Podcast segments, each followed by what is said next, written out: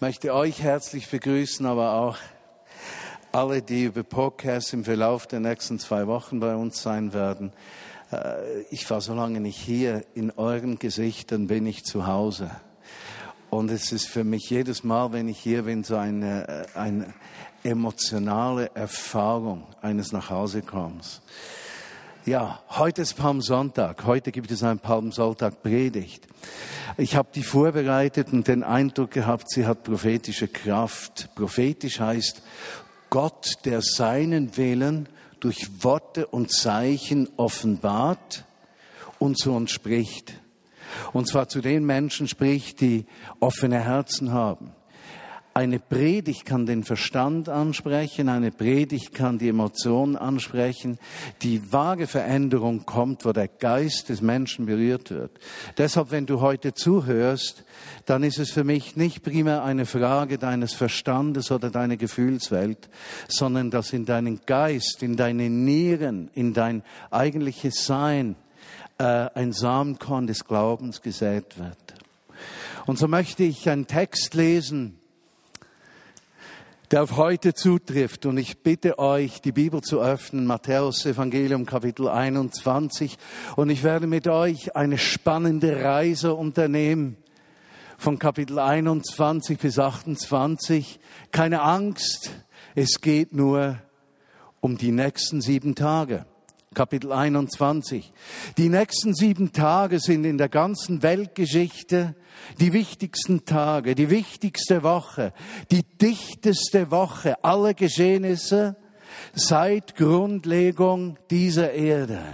Wir feiern die sieben wichtigsten Tage, die wichtigste Woche. Und wenn ihr die Evangelien lest, dann merkt ihr, dass bei Matthäus diese letzte Woche zwischen Kapitel 21 und 28 einen Viertel seine Geschichte ausmacht. Bei Johannes von Kapitel 13 bis 21, Verzeihung. Bei Matthäus 21, 28, bei Johannes 13 bis 21. Beinahe die Hälfte des Johannesevangeliums befasst sich nur mit dieser kommenden Woche. Und diese kommende Woche, spannend, ihr werdet es sehen, beginnt mit dem ersten Tag der Woche und endet mit dem ersten Tag der Woche. Denn der Sonntag ist der erste Tag der Woche. Der Schabbos, der Sabbat, der Samstag ist der letzte Tag der Woche. Und so beginnt am Sabbatabend der neue Tag. Und so dauert diese Woche vom ersten Tag zum ersten Tag. Weshalb ist das so wichtig? Christenmenschen beziehen sich auf den Beginn von dem, was Gott will. Sie stehen immer am Anfang. Und dieses am Anfang stehen hat Bedeutung, weil Menschen, die am Anfang stehen, immer eine Zukunft haben. Und so ist diese Woche, diese Pessachwoche in unserer Zeitrechnung drin, die wichtigste Woche der Weltgeschichte. Kapitel 21. Als sie nicht mehr weit von Jerusalem entfernt waren und in die Nähe von Bethphage am Ölberg kam, schickte Jesus zwei Jünger voraus. Er gab ihnen folgende Anweisung. Geht in das Dorf, das ihr vor euch seht. Gleich beim Ortseingang werdet ihr eine Eselin mit einem Fohlen finden, die angebunden sind. Bindet beide los, führt sie zu mir. Und sollte jemand zu euch sagen, was ihr da tut, dann antwortet, der Herr braucht diese Tiere. Dann wird man sie sofort mit euch gehen lassen.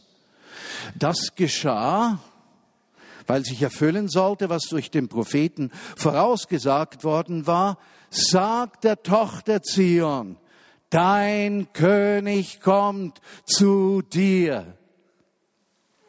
Er ist sanftmütig und er reitet auf einem Esel, auf einem Fohlen, dem Jungen eines Lasttiers.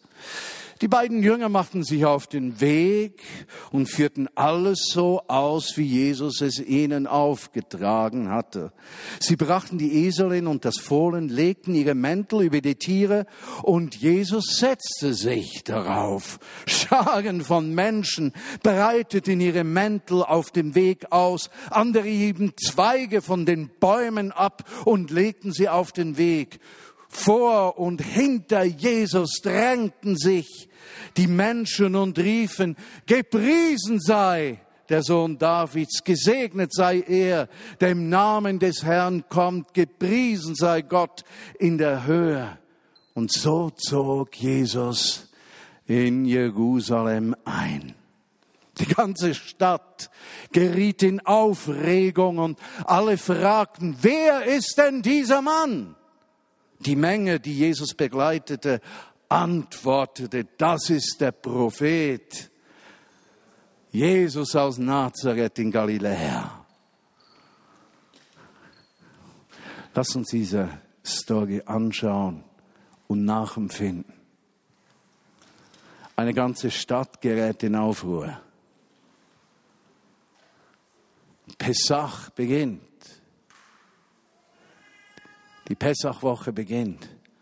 Die Menschen strömen nach Jerusalem. Und unter diesen Menschen ist da einer, der etwas heraussticht aus der Menge. Und Matthäus legt Wert darauf zu sagen, es ist ein wundersam Ding, denn dieser demütige Mann kommt auf einem Esel, wie der Prophet gesagt hat. Und der Autor, der beginnt bereits da zu erklären, dass etwas Göttliches geschehen wird. Und so nimmt er den Leser mit auf diese Reise. Einige kennen diesen Jesus, andere nicht. Aber wie er auf diesem Esel kommt und seine Jünger ihre Mäntel vor diesem Esel niederlegen und Gott zu preisen beginnen, kommen andere dazu und scheinen keine Mäntel zu tragen. Deshalb haben sie mit Messern Zweige von den Bäumen abgeschnitten und legen sie hin und andere hören, dass da irgendetwas geschieht. Sie kommen dazu. Natürlich, alles in den Bewegung nach Jerusalem. Pesach kommt. Und plötzlich gibt es eine massivste Aufregung. Menschen fragen, wer ist denn das? Wer kommt denn hier? Weshalb ist da so viel Aufregung? Was ist los? Die ganze Stadt kommt in Aufruhr. Etwas Besonderes geschieht. Wow, für die Jünger. Sie hatten ja das Wort gehabt, dass sie diesen Esel holen sollten. Sie wussten innerlich, Jesus hat etwas vor. Es baut sich etwas Massives auf. Es wird etwas geschehen. Die Zeit ist nahe. Der König kommt. Sie rufen es, der König kommt und fürchten sich nicht, Herodes zu beleidigen, fürchten sich nicht, dass jemand beleidigt wird. Nein, sie sind ergriffen vom Bewusstsein, das Reich von Gott kommt. Jetzt ist die Zeit erfüllt. Nervosität, Erwartung macht sich breit. Wir lesen wohl nichts von Wundern, die in diesen Tagen geschehen oder an diesem Tag. Ich bin überzeugt, das Klima war so gefüllt mit Erwartung, dass Menschen göttliche Berührungen erleben. Ein einmaliger Tag. Der erste Tag. Der Beginn. Und dieser Beginn endet mit dem Beginn. Es ist die Geschichte vom Anfang zum Anfang. Aber zwischen diesem Anfang und dem Anfang ist eine ganze Woche und diese Woche, die betrachten wir und ich habe den Titel gesetzt, Wechselbad der Gefühle. Oder mit einer Erklärung, wenn der Glaube nicht immer gleichbedeutend ist mit Gelingen oder Erfolg. Und somit spricht diese Woche besonders Menschen an, die die Leidenschaft des Glaubens kennen, aber auch den Zerbruch des Versagens, das Wechselbad von Gelingen, von Not, der innere Kampf, innerlich zur Ruhe zu kommen über der Tatsache, dass Christsein noch nicht Problemfreiheit bedeutet. Den Glauben nicht zu verlieren, wenn die Herausforderungen groß werden. Nicht enttäuscht zu sein, wenn nach einem Höhepunkt der Niederschlag kommt. Und die Augen nicht auf den Erfolg zu richten, sondern auf die Person von Yeshua HaMashiach, Jesus dem Herrn, dem Messias. Wow. Ich erinnere mich, als ich zum Glauben gekommen bin, das war ja für mich eine wirkliche Explosion. Georgi und ich hatten uns mit 18, 17 kennengelernt, mit 19, 18 unseren Sohn gehabt, dann haben wir geheiratet und ich als 19-Jähriger freute mich unglaublich. Ich werde bestimmt im Oktober eine Geschichte darüber erzählen, deshalb tue ich es nicht heute. Aber ich habe auch Fragen gehabt, was ist der Sinn des Lebens? Wozu lebe ich? Wie lebe ich? Was kann mich auffüllen? War es das schon, verheiratet zu sein, ein Kind zu haben? Ist das alles? Ich bin 19 und ich erinnere mich an diesen Tag, als ich bei diesem Postboten zu Hause im, im Wohnzimmer war und er betete und der Raum sich füllte. Und ich von diesem Augenblick an wusste, Jesus lebt Vorher war er wohl eine historische Figur gewesen für mich. Ich war Kulturchrist gewesen, habe immer geglaubt, dass es Gott gibt, dass Jesus gegeben hat. Ich wusste nur nicht, was er mit mir zu tun hatte. Und an diesem Tag, in diesem Wohnzimmer, da füllte sich der Raum mit der Gegenwart Gottes und ich wusste, dass ich wusste, dass ich wusste, er lebt und er liebt mich und er wird mich nie mehr verlassen. Das war der Tag, wo diese Reise für mich begann. Das war für mich dieser Palmsonntag. Das war für mich der Besuch von Jesus in meiner Stadt, in meinem Herzen. Und so hat die Gemeinde eigentlich keinen anderen Auftrag als immerfort Jesus als König einzuladen. Versteht ihr das? Wir haben keine andere Aufgabe als die ganze Zeit Palmsonntag zu feiern.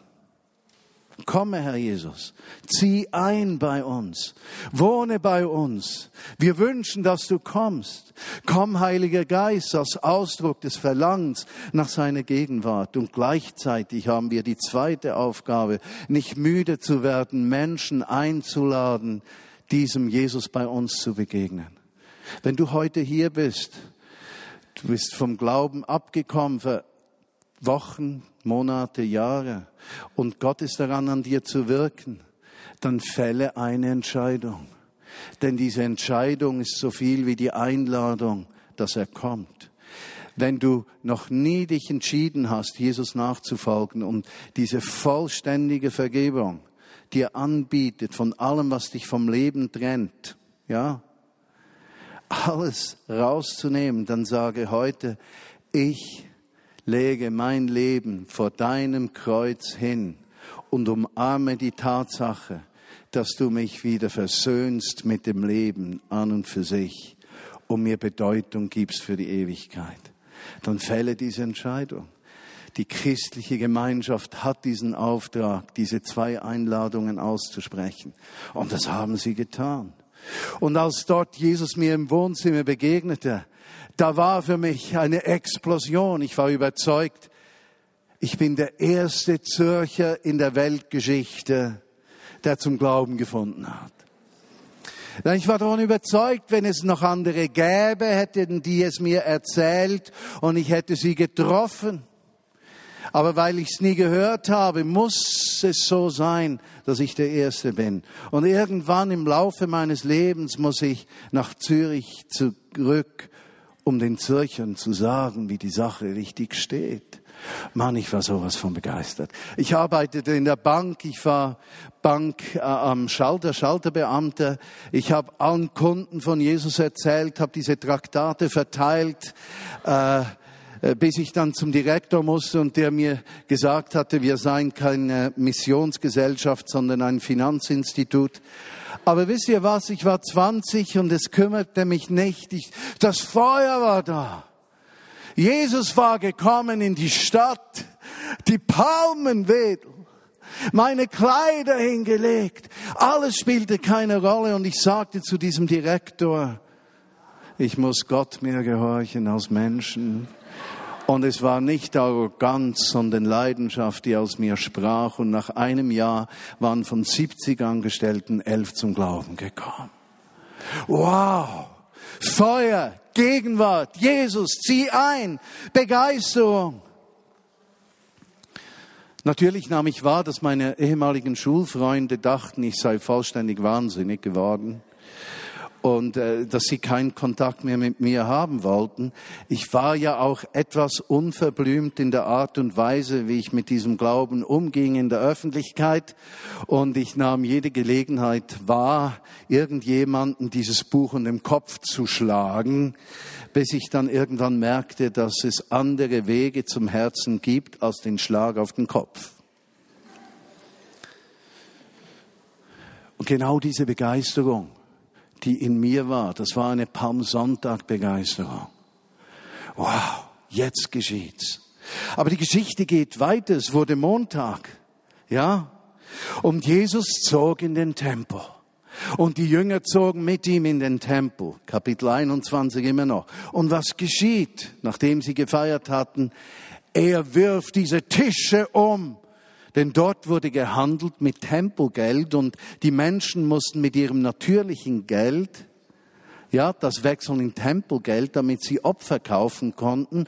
Und da wurde ein kleiner Wucher betrieben, dass der Kurs nicht eins zu eins war, sondern da jemand noch was dazu verdiente. Und Jesus sah das und er warf diese Tische um. Und Johannes sagt, und der Eifer um das Haus des Vaters hat ihn zerrissen, diese Leidenschaft. Und die Jünger sind dabei und die bauen sich auf und die Energie ist da. Jetzt geschieht es. Gib's ihnen, Jesus, gib's ihnen. Er räumt auf, er beginnt beim Tempel. Es kommt alles gut. Wow, war da Emotionalität und Kraft. Sie gingen hinaus. Da war ein Feigenbaum, immer noch im gleichen Kapitel. Und als Jesus diesen Feigenbaum sah, der verdorrt war, verfluchte er ihn und sagte, du wirst keine Frucht mehr tragen. Als sie zurückkam, war der Feigenbaum verdorrt. Und die Jünger sagten, wow, wow, die Zeit ist da, jetzt kommt's. Die Kraft und Energie baute sich auf. Die Schriftgelehrten, sie wurden nervös und begannen zu sagen, in wessen Vollmacht tust du das? Jesus beantwortete ihre Fragen und erzählte zwei kleine Geschichten, wie er das so zu tun pflegte. Und die Jünger verstanden sofort, was er sagen wollte. Nur die Schriftgelehrten verstanden es eben auch. Und so erzählt er die Geschichte von zwei Söhnen. Der Vater hätte sie, gebeten, eine Arbeit zu tun. Der eine Sohn hätte gesagt, ja, er würde es tun, aber er tat es dann eben nicht. Und der andere Sohn, der hätte Nein gesagt, er würde es nicht tun, aber er tat es dann. Und dann stellte Jesus die Frage, und welcher wird jetzt in meines Vaters Reich eingehen? Und die Schriftgelehrten merkten, was er meinte. Und Jesus sagte, Huren und Bankangestellte und Nestle-Angestellte kommen vor euch Schriftgelehrten in den Himmel.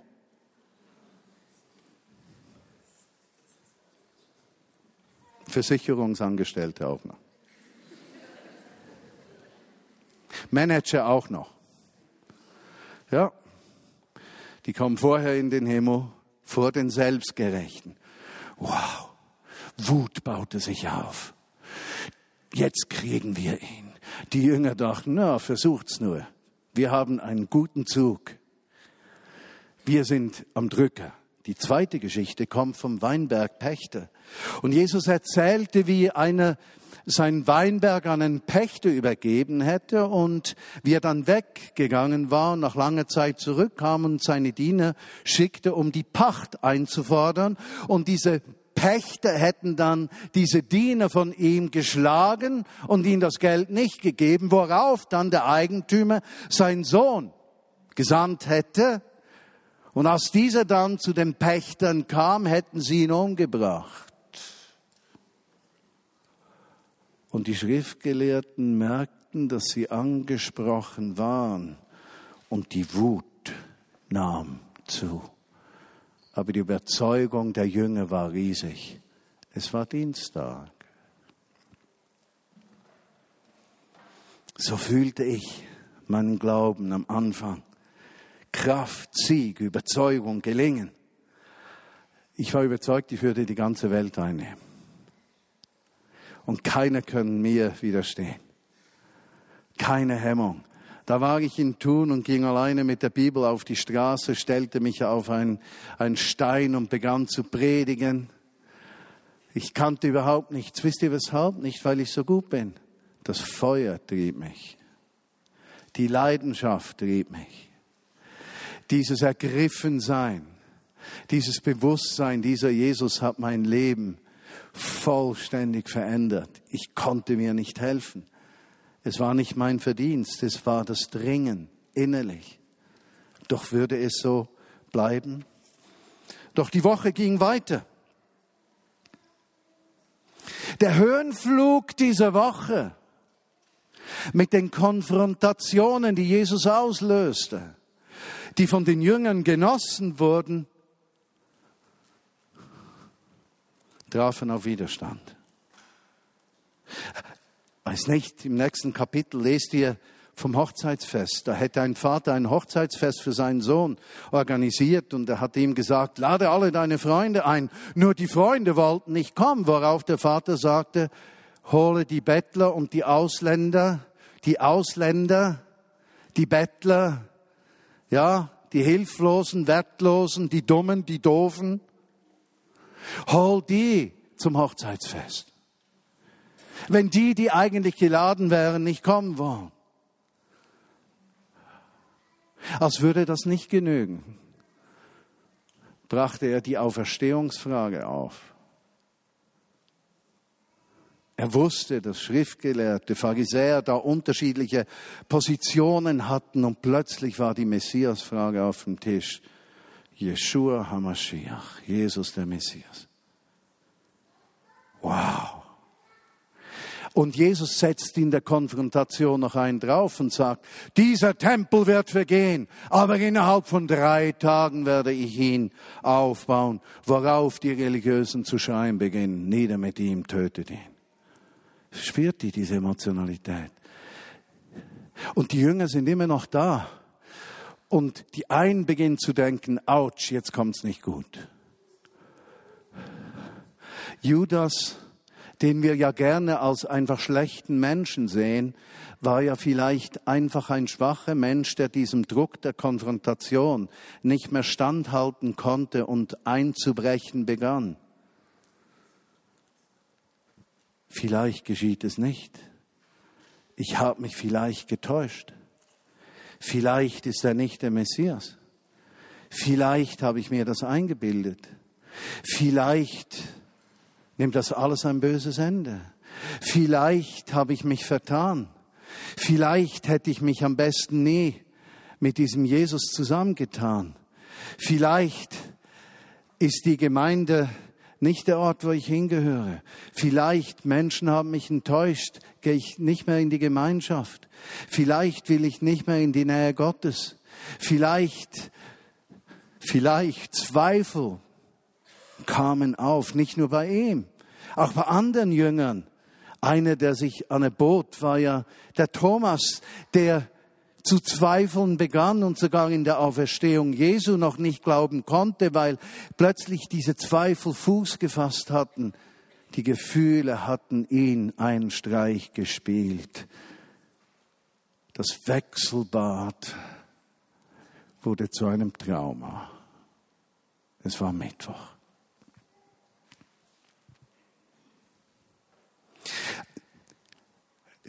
So war es für mich dort in diesem Büro des Direktors. Da war immer noch die Überzeugung, ich habe Recht, weil Gott das möchte, dass ich alle Menschen, die zu mir kommen, zu Jesus führe und jeden anquatsche. Aber als ich das Büro verließ, überlegte ich mir, wie mache ich das jetzt und habe dann schnell angepasst und gedacht, ich frage die Leute einfach, ob sie was wollen. Und wenn sie Ja sagen, dann kann ich nachher dem Direktor sagen, sie hätten das gewollt und würde nicht bestraft.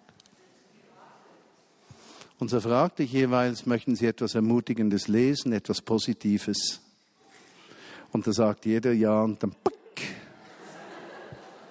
Und ich musste nie mehr zum Direktor. Ich musste nie mehr. Aber im Verlauf der Woche schien Gott immer weiter weg zu sein. Am Sonntag war er da. Am Montag kam einem Höhepunkt, am Dienstag zu einem großen Clash. Am Mittwoch erhitzte sich die Sache noch mehr und plötzlich scheint Gott weit weg zu sein. Und ist es nicht interessant, dass in dieser wichtigsten Woche der Weltgeschichte auch ein Narrativ, ein Bild, eine Geschichte ist für einen Christenmenschen in seinem Alltagsleben, dass es zwischen dem ersten Tag des Glaubens und dem ersten Tag des Glaubens ein Spannungsfeld der Herausforderung gibt, wo man auch tief liegt, nicht versteht, Schmerz leidet und unsicher ist. Und dort im Kapitel 26 sind wir, beginnt Jesus schonungslos von seinem Tod zu sprechen. Die Jünger weisen das zurück, sprich nicht so. Und doch beginnt dieses Gefühl in ihnen zu wachsen, nimmt die Geschichte einen anderen Kurs. Sie kommen in ein Haus in Bethanien bei einem ehemals aussätzigen Mann, den er ja in dieser Woche besonders nicht hätte besuchen dürfen. Und die, beginnen, die Jünger beginnen sich dann zu streiten, ob es richtig war, dass diese Frau Jesus mit kostbarem Nadenöl gesaubt hat. Und ist es nicht interessant, der Streit bei uns beginnt immer dann am ehesten, wenn der Stress zunimmt. Es war Mittwoch, die Jünger waren gestresst. Sie wussten nicht mehr, ob es gut kommt. Die Freude war irgendwo weg, die Überzeugung war angeknackst. Die, die, die Erwartung, dass jetzt sich alles ändert, die war am Vergehen. Und jetzt kommt diese Situation und sie beginnen sich zu streiten. Ist das nicht interessant? Die haben sich nicht am Palmsonntag gestritten. Da war ein Höhepunkt. Sie stritten sich dort, wo der Stress groß war. Wo streitet ihr euch in euren Ehen? Wir in unseren Ehen. Ich streite mich mit Georgi am ehesten dann, wenn der Stress hoch ist. Judas ergibt sich dem Druck und geht zu den hohen Priestern, um Jesus zu verraten. Der Negativdruck nimmt zu, das Passamal kommt. Jesus isst mit seinen Jüngern, setzt das Abendmahl ein. Vorher wäscht er ihnen die Füße. Petrus wehrt sich. Jesus erklärt sich. Die Gemeinschaft wird verschworen, etwas unsicher. Die Jünger kommen ganz in die Nähe von Jesus. Jesus spricht über Judas. Die Jünger nehmen das nicht mal wahr. Sie verstehen es nicht. Sie sehen es nicht. Judas bricht vollständig ein und verlässt den Raum, um Jesus schließlich zu verraten. Auch der Stress und die Not in Jesus nimmt zu. Es ist Donnerstag.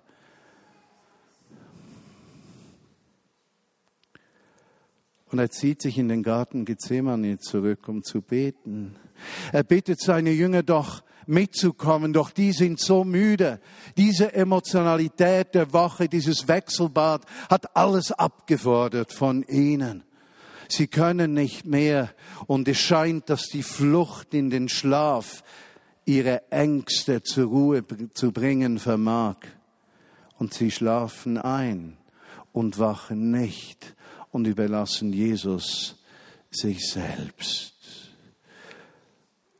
Und plötzlich kommt diese Angst der Verlassenheit vom Vater über Jesus selbst. Es ist Freitag.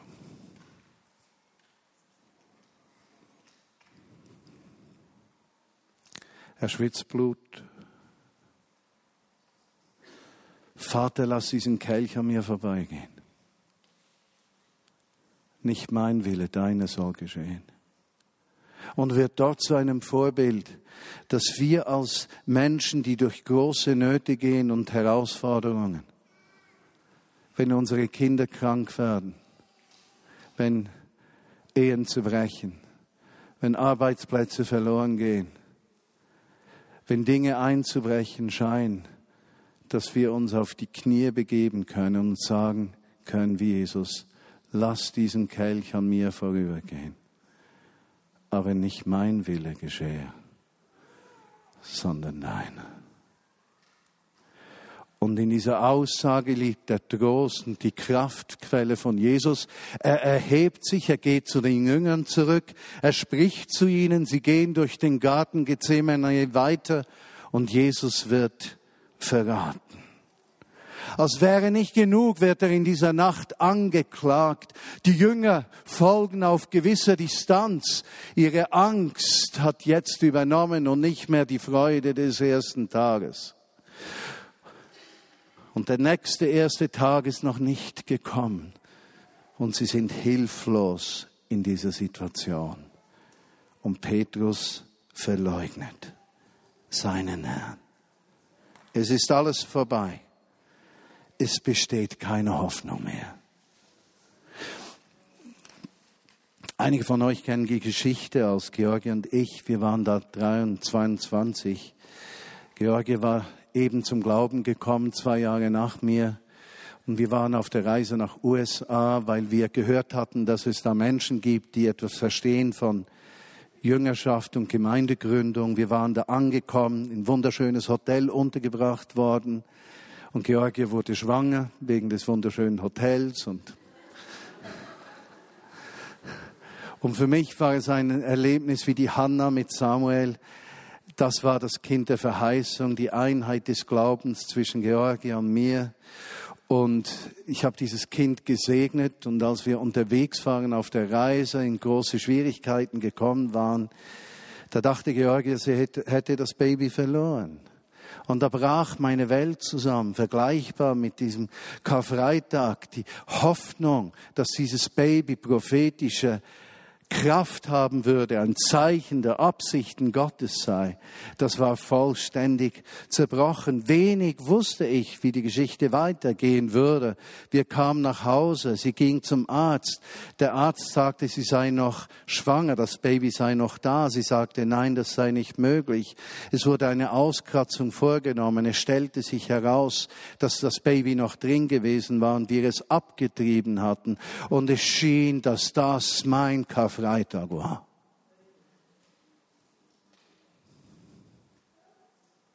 Die ganze Hoffnung, alle Zusagen Gottes, diese Überzeugung, dass dieses Baby ein Bild für etwas Besonderes sein würde, alles war zerbrochen und es war zerbrochen, weil Georgie und ich nicht vorsichtig genug gewesen waren und nicht an das Leben dieses Kindes geglaubt haben, sondern gedacht haben, dass das Leben der Tod sei.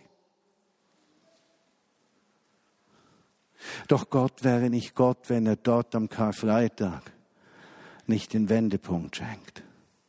Und weißt du, für dich persönlich in dieser Woche oder in diesem Jahr, vielleicht bist du da unten an deinem persönlichen Karfreitag. Vielleicht bist du dort festgenommen im Garten Gethsemane. Vielleicht bist du dort verlassen von deinen Freunden. Vielleicht hast du Bericht, dass du eine eine zum Tod führende Krankheit hast. Vielleicht bist du enttäuscht. Vielleicht hat sich deine Seele von deinem Herzen verabschiedet und sucht eigene Wege in der Tiefe der Verlorenheit des Zerschlagenseins. Dann vergiss eines nicht. Der Karfreitag liegt nicht am Anfang, sondern ist der Wendepunkt zum Anfang denn diese Geschichte geht vom ersten Tag zum ersten Tag. Und genauso war es mit dem Baby. Ich ging zerschlagen nach Hause, ich betete, im Verlauf der nächsten Tage empfand ich, dass Jesus sagte, und ich werde dir dieses Baby wiedergeben. Es wird die Gemeinde sein, die ihr gründen werdet, die Vineyard Bern. Und dieses Baby wird nur dann leben, wenn ihr daran glaubt, auch wenn es nichts zu glauben gibt. Und immer wieder in den letzten 30 Jahren wurde ich daran erinnert, auch wenn es nichts zu glauben gibt, halte am Leben fest. Und gleichzeitig hatte Georgia die Zusage von Hesekiel 37 vom Tal der toten Gebeine, dass unser Auftrag die Liebe zur ganzen Kirche ist und wir zur Christenheit sprechen sollen, das Leben zurückkommt. Und so ist der Auftrag der Vineyard Bern gewesen über die Jahrzehnte hinweg, die ganze Kirche zu lieben und der ganzen Kirche immer wieder Leben zuzuführen. Und deshalb haben wir in diesem Jahr die zwei Konferenzen. Wir als Vineyard Bern. Deshalb ist es so wichtig, dass ihr dabei seid. Wir wollen Psalm, Palmsonntag feiern und Jesus einladen, nicht nur für uns, sondern für alle Christen, die kommen. Wir wollen Gastgeber sein, damit der Herr auf dem Esel kommen kann. Noch viel mehr. Lass die Vineyard Bern dieser, e, diesen Esel sein, auf dem Jesus reitet. Und wenn wir diesen, diesen Esel sein dürfen, dann lass uns daran Genüge haben, dass der Herr auf uns in diese Stadt und dieses Land reiten kann. Wow. Und so ist es gekommen. Der Karfreitag hat sich gewendet und genauso in Matthäus 28, wenn ihr das lest, wendet sich die Geschichte am ersten Tag. Und wisst ihr, was wunderschön ist, nachdem Jesus auferstanden ist? Es waren nicht Männer, die Jesus zuerst sahen, es waren Frauen. Und hört gut zu, da ist eine biblische Brücke. Es wird der Frau zugeschrieben, dass sie die Initiative ergriff, sich von Gott abzuwenden. Und es wird der Frau zugeschrieben, dass sie die Initiative ergriff zur Auferstehung. Versteht ihr den Punkt? Die Geschlechterfrage wurde in der Auferstehung gelöst. Und es ist die Geschichte vom ersten Tag zum ersten Tag. Und diese Woche feiern wir. Und deshalb ist es für mich so immens wichtig, dass sie am nächsten Sonntag kommt. Wir feiern Abendmahl. Ich habe eine Osterpredigt vorbereitet. Ich empfinde, Gottes Geist hat mich geführt. Gott wird etwas Besonderes tun. Der erste Tag kommt, der Tag der Befreiung. Der Befreiung für Kranke, Zerschlagene, Müde, Hilflose, Suchende, Zukunftslose. Jesus wird da sein. Und so laden wir dich, Jesus, ein. Komme du. Die Vineyard Bern ist bereit und wünscht sich, dass du kommst. Ziehe ein, Hashem, Herr. Ziehe ein, Yeshua HaMashiach, Jesus unser Messias. Ziehe ein, Elohim, Herr Gott, unser Herr. Denn du bist ein einziger Gott und neben dir gibt es keinen anderen Gott. Höret die Stimme er ist unser Herr und er wird sich kümmern. Erinnert eure Kinder daran, eure Nachbarn, eure Freunde. Er ist unser Gott und er lebt ewig. Schreibt es auf eure Stirnen, damit es immer vor euren Augen ist.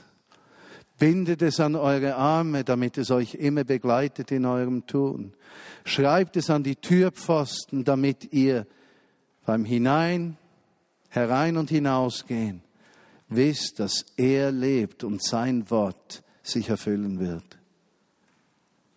Jesus, wir beten dich, dass diese Woche für viele Menschen zur Woche der Befreiung wird, der Heilung, der Stärkung und das Wechselbad der Gefühle nicht am Karfreitag aufhört, sondern zu Ostern hinführt. Schenke uns ein einzigartiges Osterfest.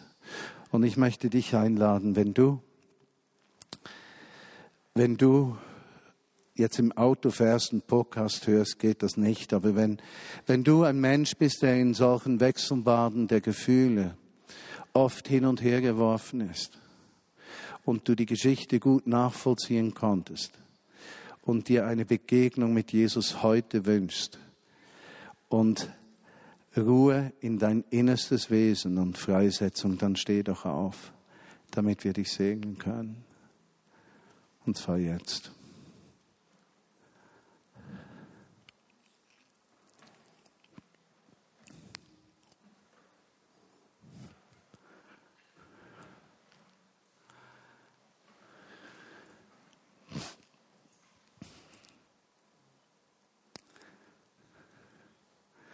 Er ist der Herrscher des Universums. Der Messias lebt. Und Herr, während wir uns öffnen, ich möchte auch die Kranken, wenn du krank bist oder ein, äh, heute den Eindruck gehabt, es gibt Menschen bei uns, die haben, wie nennt man das schon wieder, wenn man äh, Angst vor Krankheiten hat? Man ist ein Hypochonder. Stimmt das? Wenn, wenn du Ängste hast, eine zum Tode führende Krankheit zu haben, diese Angst kommt immer wieder. Oder die Angst zu sterben, die kommt immer wieder auf, dann steh doch auf, damit wir dich segnen können, damit du befreit wirst davon. Danke. Ist gut. Können die, die sitzen, jetzt sich zu denen begeben, die stehen, dass damit immer ein, zwei Personen zu jemandem stehen. Keine Angst, wir beißen nicht. Aber du bist doch Ding. Wie heißt jetzt du? Ich habe deinen Namen im Kopf. Hast du nicht mit ihr telefoniert? Nein. Lass uns beten, einander segnen. Dürfte ich die Erfahrenen unter uns im Gebet bitten, auch zu gehen, damit wir wirklich vollmächtig Menschen segnen können, freisetzen können, Heilung vermitteln können.